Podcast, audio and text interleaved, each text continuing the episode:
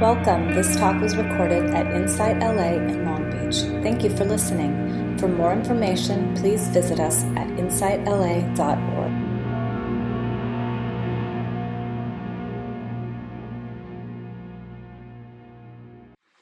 So, welcome again. It's great to see everyone. And um, we'll have some announcements at the end of the set. So try to stay toward for the end. We will be doing the breakout rooms, and if you don't want to um, go into a breakout room today, you can sit quietly in the main room, but try and um, stay till the end if you can. So um, today I wanted to talk about the practice of deep listening with um, in mindfulness practice. And uh, I've got the sun blazing in my eyes. And uh, I'm going to talk anyway with the sun blazing in my eyes. You just never know, huh? So the world has not changed much since the last time we've met there's still a political division, a pandemic, lots of strife. Racism is alive and well. We can see unfolding before us. And as a human being, I can only do my small part. There is not much that I can do um, that I would like to there's an old saying uh, there was a play in broadway when i was a kid it was my arms are too short to box with god. I can't take away the pandemic or give people perfect health and food in their belly and safety even as much as i wish.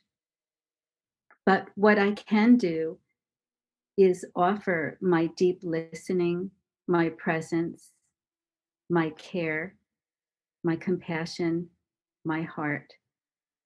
And in that list, what I find most difficult because we are a hurried society, a rushed society running from one thing to another, one of the most difficult things is to listen deeply when others are sharing and speaking, to bring my full attention, like a mindfulness practice, like awareness to the breath and the body, that full attention to uh, listen to the other person without my mind chattering or having an agenda or wanting something or wanting to say something very quickly. You know, it seems like it would be easy, but it isn't that easy if you've noticed. So, I wanted to um, explore that with you today and practice in the breakout rooms. Um, and um, I also wanted to have Don share a bit uh, from his New Year intention about why speech, because speech goes with listening. Um, and we'll see how far we can get. So he'll share a bit at the end of, of my sharing. And then we'll go into the breakout room. So, one of the things that we've talked about before is when we bring awareness, mindfulness, and the heart practice uh, to mindful communication, to our relationship, there's really a richness of presence, a field of love. It's quite nurturing and sustaining. I like to call it, it's the chocolate of practice in some ways. You can really feel this nurturance between self and other. And um, Mark Nepo um, wrote about, let's see if I can find find it here, but I think I can. He said, It's interesting that the Japanese ideogram for the heart of listening is comprised of three figures entangled with each other the ear, the eye, and the heart. It suggests that engaging all three at once is what accesses wholeheartedness. It implies that a complete effort to hold and release suffering is what allows the heart to hear what life has to say. So, a lot of mindful listening, deep listening, is bringing the eye, the ear, and the heart in the matter. And this is from John Welwood. I really love um, this quote. He says, um, hard to read with the sun blazing in, um, bringing love, love, compassion, and kindness into the human form involves learning to hold the impossibility of ourselves and others in the way that the sky holds clouds. With gentle spaciousness and equanimity, the sky can do this because its openness is so much vaster than the clouds that it doesn't find them at least bit threatening. Holding our imperfections in this way allows us to see them as trail markers of the work in progress that we are, rather than impediments to love or happiness. Then we can say, yes, everyone has relative weakness, weaknesses that cause suffering, yet everyone also possesses absolute beauty, which far surpasses these limitations. Let us melt down the frozen, fearful place by holding them in the warmth of tenderness and mercy. So we have an opportunity with um, deep listening, presence, mindful listening to hold others in warmth and kindness so that they can um, sense and feel their own beautiful um, essential qualities of the radiance that they are. And uh, that famous poem by Galway Kinnell, the bud stands for all things, even for those things that don't flower. For everything flowers from within of self blessing, though sometimes it is necessary to reteach a thing its loveliness, to put a hand on its brow of the flower and retell it in words and in touch, it is lovely, until it flowers again from within of self blessing. So, our deep listening, our presence, our stillness when we listen helps to reteach others their loveliness um, and retell it that it's lovely until it flowers again from within of self blessing. Just that non judgmental interest provides that nurturance. And I know that you've experienced that from people um, in your life, that you know what I mean. You can bring to mind that person who did that for you, right? I can. So, um, so what are the elements that we're bringing of this gift of presence in deep listening? One is that we're making an effort, we're noticing that we're dropping the mental noise. And we're being we're we're becoming more receptive to receive the moment. Um, and we're just brought where it's in energy and being um, curious, wanting to listen. So the listening is kind, it's appreciative, and it's patient.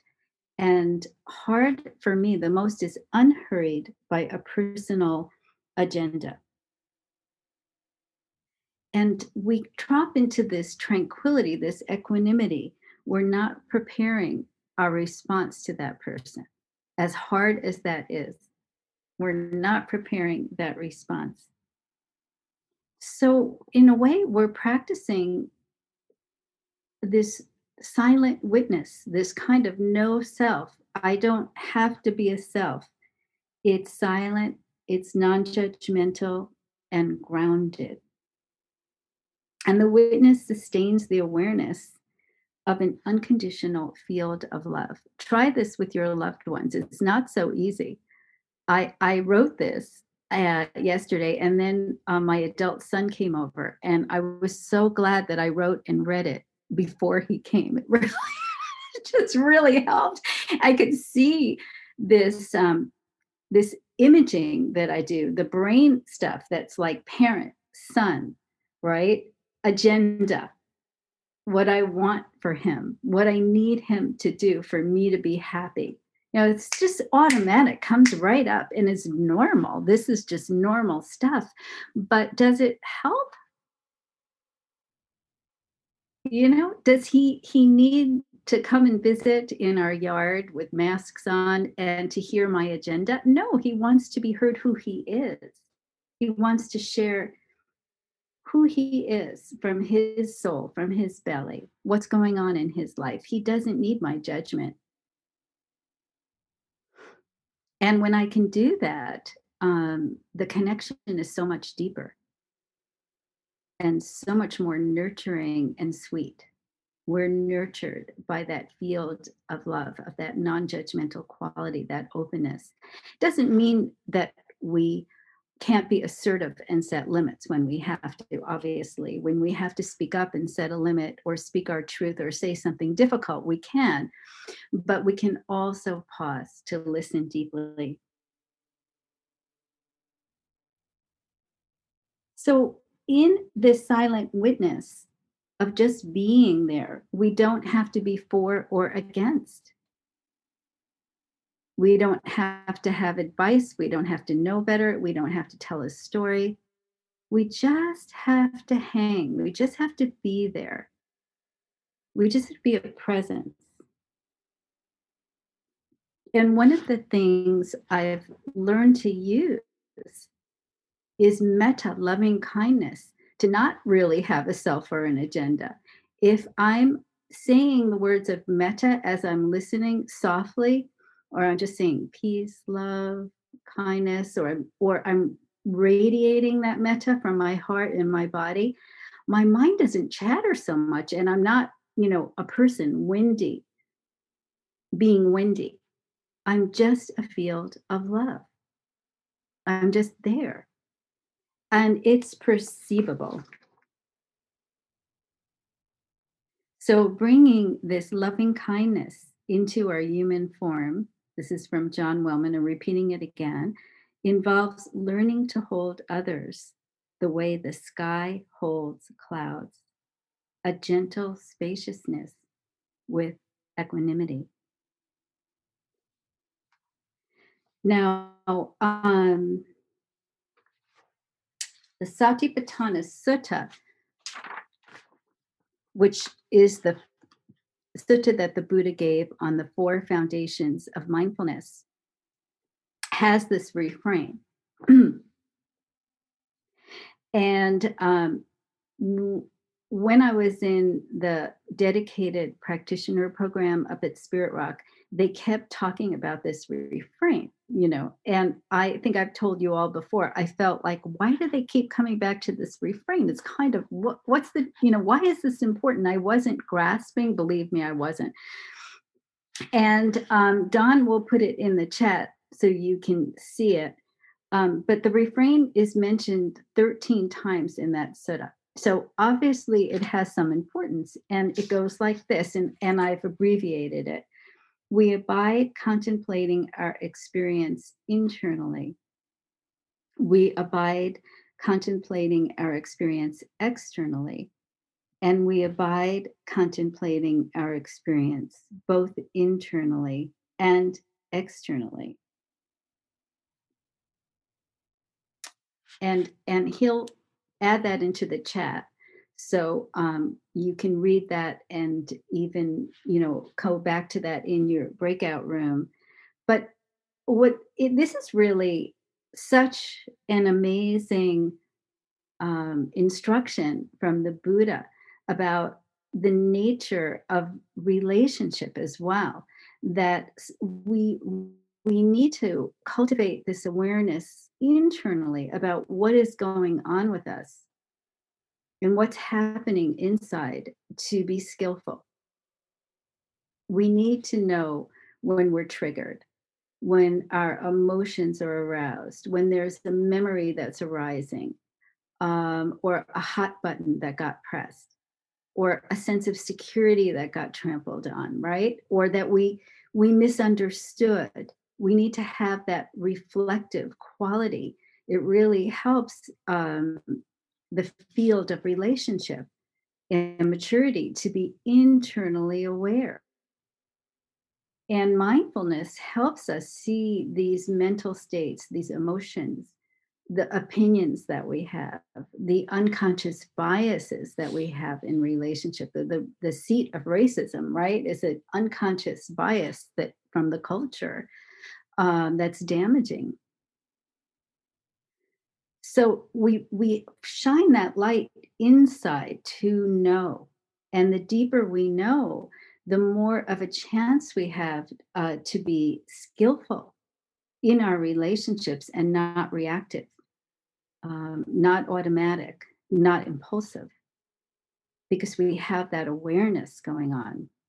It, I really love those moments when I'm engaged with someone in conversation and there's enough internal awareness to feel an emotion arising or a hot button a hot place or something got triggered. Um, or I'm off on a train with my own ideas, leaving the relationship, running off in my own mental constructs. I can't wait to just tell you blah, blah, blah, blah, blah, blah, you know, right? Uh, I'm just like running from the relationship into my mind, chattering. When there's awareness there, there's that opportunity to come back and ground and listen deeply again. So, internal light, right? The internal awareness we can cultivate um, through deep listening internally. And then um, externally, too, is that we're aware of the other. We're aware of our impact on the other, and we're aware of what the other is bringing and we're aware of what's happening around us. Maybe the Buddha was saying we don't meditate, meditate just in a cave necessarily. Maybe there is an external awareness of what is happening in our community and in our society, and and um, and um, wanting to do something about it. I know in monastery life, there's a big emphasis on how um, when you're living in the monastery you you wake up almost apologizing for if you've said something to harm another. There's a real emphasis on wise speech and kindness. The relational field is important. It's not just meditating you know it's also awareness of the relational field. So the buddha really invites us to explore the relationship between what's going inside me and what's happening outside of me. So, um, as we are working our path or exploring in our path to alleviate suffering and the causes of suffering, the roots of suffering, it can be personal and collective. And what we do and say to each other is the beginning of the collective. Right? So I'll read one more, um, one more reading, short reading, and then I'll um, turn it over to Dawn. Watching the time. Okay, this is called The Boy and the Drum. There is an old Hindu story. In it, there is a boy who wants a drum, but his mother can't afford a drum. And so sadly, she gives him a stick. Though he doesn't know what to do with it, he shuffles home and begins to play with the stick. Just then, he encounters an old woman trying to light her fire, her chula, her wood stove. The boy freely gives her the stick. She lights her fire, makes some bread, and in return, she gives him half a loaf. Walking on, the boy comes upon a potter's wife whose child is crying from hunger. The boy freely gives her the bread. In gratitude, she gives him a pot. Though he doesn't know what to do with it, he carries it along the river. where he sees a washerman and his wife quarreling because the wife broke their one pot. The boy gives them the pot, and in return, they give him a coat. Since the boy isn't cold, he carries the coat until he comes to a bridge where a man is shivering. Riding uh, to town um, on a horse, the man was attacked and robbed of everything but his horse. The boy freely gives him the coat. Humbled, the man gives him the horse. Not knowing how to ride, the boy walks the horse into town where he meets a wedding party with musicians. The bridegroom and his family are all sitting under a tree with long faces. According to custom, the bridegroom is to enter the procession on a horse, which hasn't shown up. The boy freely gives him the horse. Relieved, the bridegroom asks what he can do for the boy. Seeing the drummer surrounded by all his drums, the boy asks for the smallest drum, which the musician gladly gives him. So the story is a sweet story that I just love to read, but it's also a metaphor of um, relationally what we freely give. When we freely give our heart, our deep listening, our care, our love, there's a giving and receiving where our needs are very likely met, where we come to the center and meet each other and that generosity unfolds and gives back. So when I'm I'm talking quickly is to get Dawn in there, but when you're in your breakout room today, practice the witness. Practice metta. Practice being there as your partner speaks, and we'll give you a little more instruction. Um, practice that deep listening. Which I know you already do but uh, this will be our practice for for this this morning, this uh, deep listening. So I'm going to turn this over to Don, and then we'll give some instruction, Don, in the breakout room. Yeah.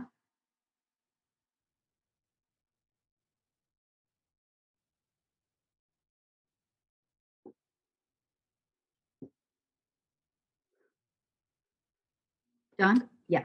Okay, sorry, my computer was non-responsive there for a minute. Uh, can you hear me?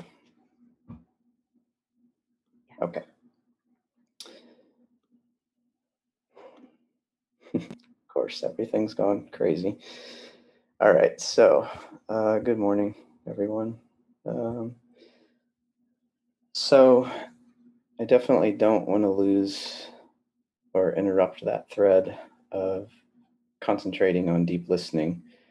So I'm going to try to tie this in as much as I possibly can. And um, at the beginning of the year, I did some intention setting, and um, kind of with with the thought that could I create something that I could I read that I could revisit every day, um, and just knowing realistically that some days I'm going to have a little bit of time, some days I'm going to have more time. I thought, let me write something that could be like so concise on the days that um, I don't have time, and something that's a little longer on other days. Um, and so I used my uh, haiku writing skills, and I got the short version down to one word. and I wanted to share it with you because what came out of it was um, what I thought was a very helpful template for some intention writing.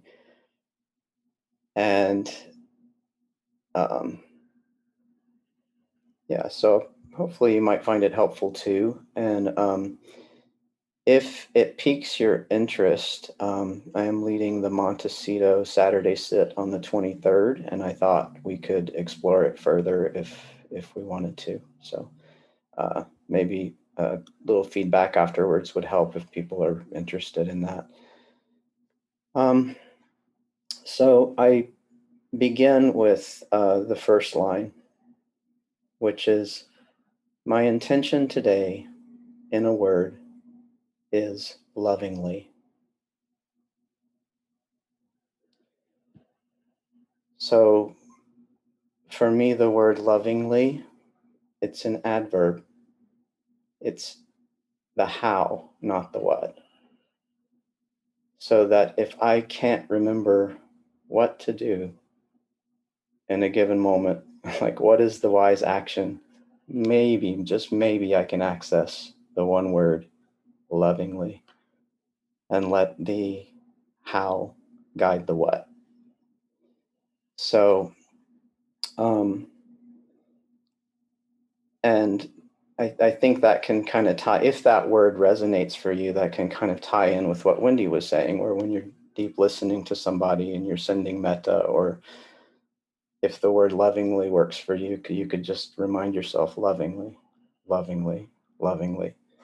Um, and if that word doesn't work, then I could imagine, you know, another word like gently or compassionately or uh, something that might resonate for for for somebody else. Um, so um, then I wrote. That's like the short version, if that's all I have time for, and I can certainly remember one word. Um, I wrote another paragraph which kind of expounds on that. It's a little aspirational. Um, so I end up with a medium kind of version of my intention. And then I, th- I wrote a longer version and I came up with kind of a template for what I really wanted to do this year was when I find myself in a familiar place, some sort of pattern, or for instance, overwhelm. Or today we're talking about the theme of when I when I find myself wanting to speak more than I want to listen, then I wrote myself out a list of intentions for those familiar places, just to give myself a reminder of when I recognize that I want to speak more than I want to listen. I will lovingly, and I, I always invoke that word lovingly over and over again, um, the how.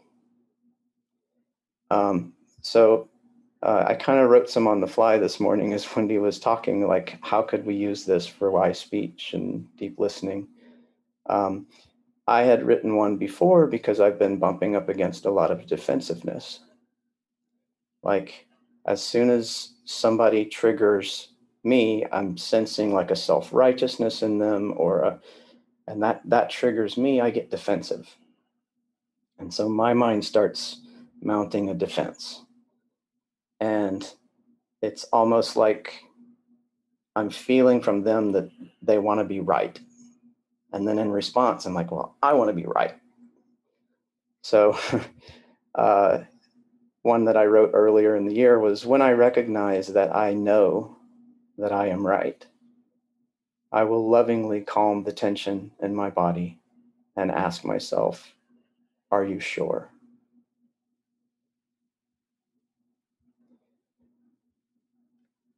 And so uh, I have a lot more to share, but I'll save that for the 23rd.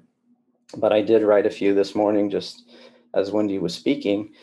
So, for instance, when I recognize that I want to speak more than I want to listen, I will lovingly remind myself that deep listening without agenda is the most precious gift I can offer.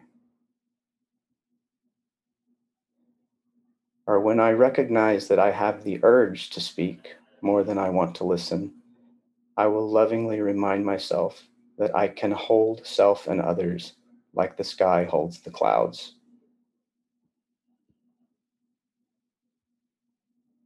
And then tying in with another one of Wendy's uh, points was when I recognize that I have caused harm, I will lovingly ask myself, how can I begin to heal this? So there is a little bit more to the the the form and the structure that I came up with, and if that interests you, um, I'd love to see you on the 23rd, Saturday morning sit, and we can explore it together. Um, And then the only thing I would add was um, I found myself as I'm as I'm using, and my my list is very long. I find myself in a lot of uh,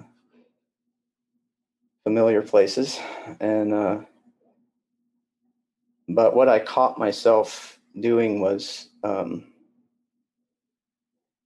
having an expectation that these are supposed to work. like I could just invoke one of these, and all of a sudden I soften and what I've learned is it doesn't work like that.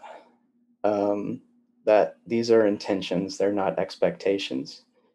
And so um, when we talk on the 23rd, I can give you an example of how I kind of softened around that. And even in the writing of the intention, said, hey, you know, these are only intentions. If you can't realize these,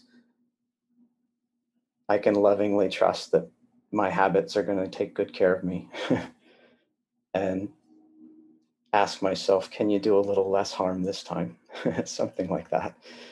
Um, so uh, that's what i have to share and um, hopefully that tied in well with wendy's talk this morning i'm wondering if you could put those in the chat box is that doable uh, yes that's doable Okay, great.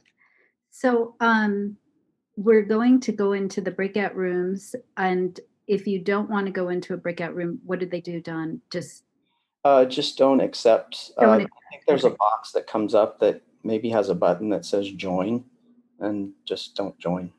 Don't okay. Um, so what I'd like you to do is um, groups of three or four, and um, one person uh, shares at a time. And the others practice mindful listening or deep listening as we have outlined um, today. And really just see if you could be the witness you know really watch the mind use your metta and be present. Um, we recommend not giving feedback but you can say at the end when you know everybody shares at the end what this reminds me of or i really felt something or you're really um, you can you can point out and say that affected me when you said that i really felt that or i can identify with that you know not really advice giving necessarily um, and your group you can decide um, so you're going in for 15 minutes does that sound right, Don? Yeah? Uh, yes. 15. Okay. So you a group of three or four, you can time each other or um, just speak and listen, practice speaking. The group can decide. You could either time each other for three or four minutes and have some feedback at the end. Or you can just practice mindful speaking and listening and do a kind of popcorn thing, you know, whatever your group feels comfortable with. But the idea is to practice the listening and to see what that feels like today and how that works for you. Um, and if you're like me, uh, my mind will try to chatter. so I have to be compassionate with myself. Um, I'm a professional advice giver. You know, many of us are. I think I was born a professional advice giver. I hate to say it. So so this is work for me. You know, it's it's humbling sometimes. Um, that's okay. Any questions before we go into the room, the breakout rooms? Anthony? So we're supposed to speak on any topic or anything that's going on in our life? Um, well, I think um, you, yes, you can do that. You can also talk about um, how this impacted you today or areas that you would like to work on. Um, you could talk about the difference of being with people who really listen well and get you and what that feels like versus people that can't wait to give you advice or you don't feel like they're hearing you. Um, or where you would like to improve your communication.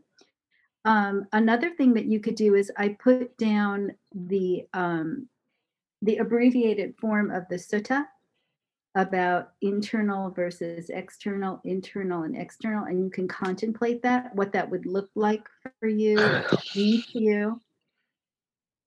Does that sound good? Sounds great. Okay, good. Okay, looks like we're mostly back. Um, we have a couple of minutes. Would anybody like to share their experience or have a question? Okay, may I share, Wendy? Yes.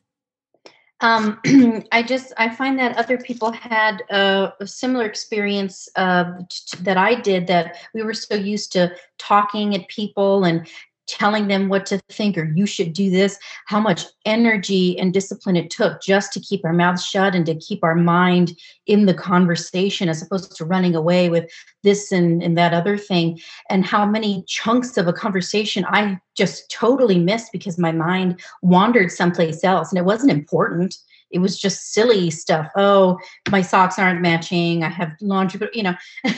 Um, and so now i'm i'm dating someone for the first time who does listen and doesn't jump on me and it's so disarming. Like i'm ready to put my fists up and have have to defend myself but i don't have to because you know he's actually listening. So it's just um, such a wonderful healing experience and i deserve it and all of you all of us deserve it Thank you. Uh, This is Erica. Yes. Thank you for your honesty and describing it so well. Um, it's humbling to see in real time some of the struggle, but it's a worthy struggle and it's a great gift, but it's not easy. And we're all in it together. Uh, none of us have um, have really, we all, we're all struggling Yeah. in some way. Anybody else? Uh, thank you, Wendy. Um, well, I was sharing with my group that almost 28 years ago, I um, started um, uh, with a 12 step program called Al Anon. And um, in those meetings, there's no crosstalk. So you talk without anybody saying anything to you about what you've talked about. And what that helped me with was actually deeply listening to myself um, because I realized how often I lied to myself. And I would often leave a meeting thinking, oh my gosh, do I just, do I believe what I really shared? And I think for me, that practice of deeply listening to myself had to occur before I could be before I could even begin to to shut up around, you know, as other people were talking. That's what I wanted to share. Thank you. Great observation. So important. Kate. Ah, Good morning. Thanks, Wendy, and thanks, Don. I have kind of, this might be a big question. I might struggle to sort of get it out. Um, So, Don, one of the long form sort of questions you asked yourself, and I'm reading it out of the chat here. When I recognize that I know that I am right, I will lovingly calm the tension in my body and ask myself, Are you sure? And that, I have a, a bit of a response to that and a question, which is,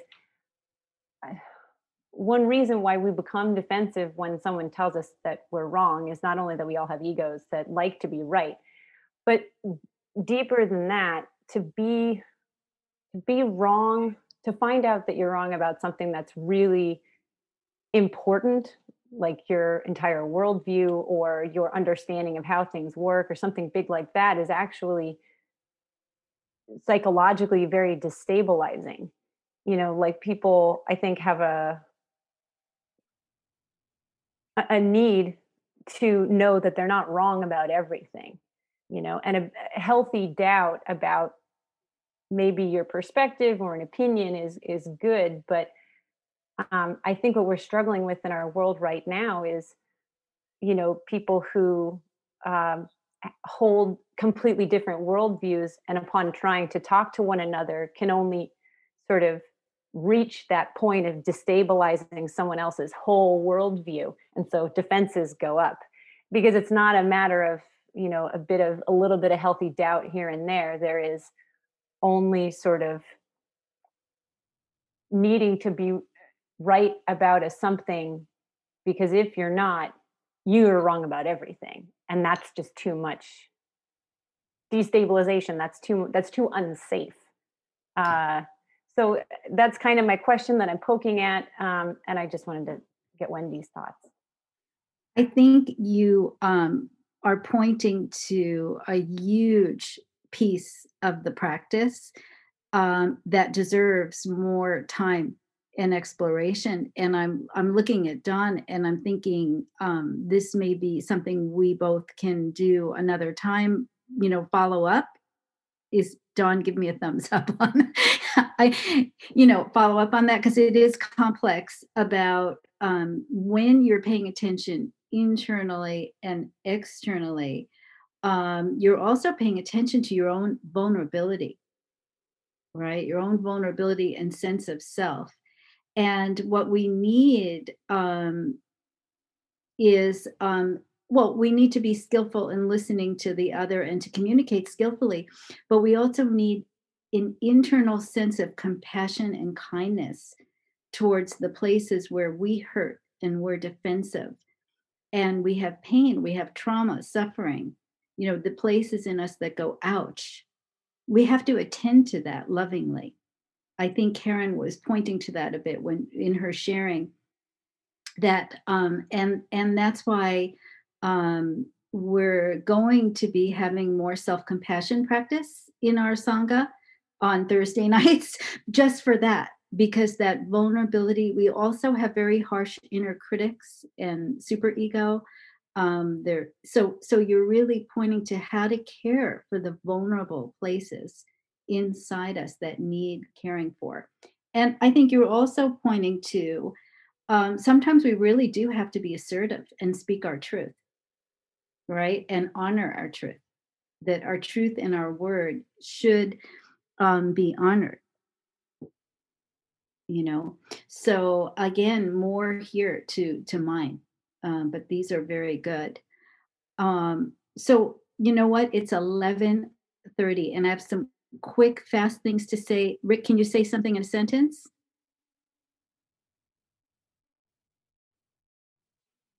I shared something with Wendy. I'm asking her to share with everyone. It is a conversation between the Dalai Lama, some climate activists, and a moderator and a um, and Greta Thunberg and I felt that um, since um, Lars and and Kate and I are all doing this Ecosattva, you probably should. You know, I'm asking everybody to take a look at it and um, see what there is in it for you. It's replayed. Did did it replay? It's a it's a it's a Facebook um, okay. live. Um, so if, if, you can just share that with the group, I wasn't able to do that. So I think um I posted it on Facebook, Rick.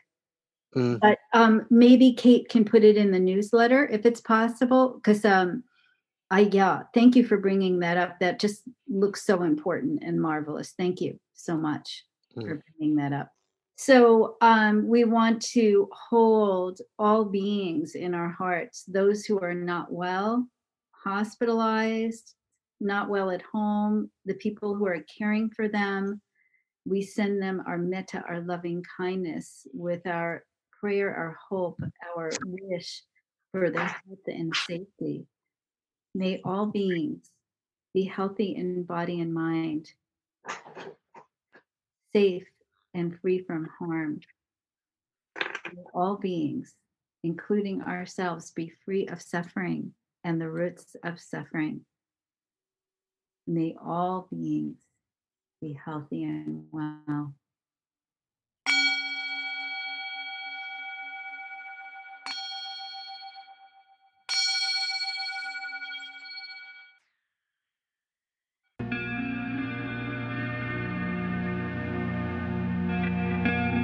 Just listened to a recording from Insight LA in Long Beach. For more information, please visit us at insightla.org.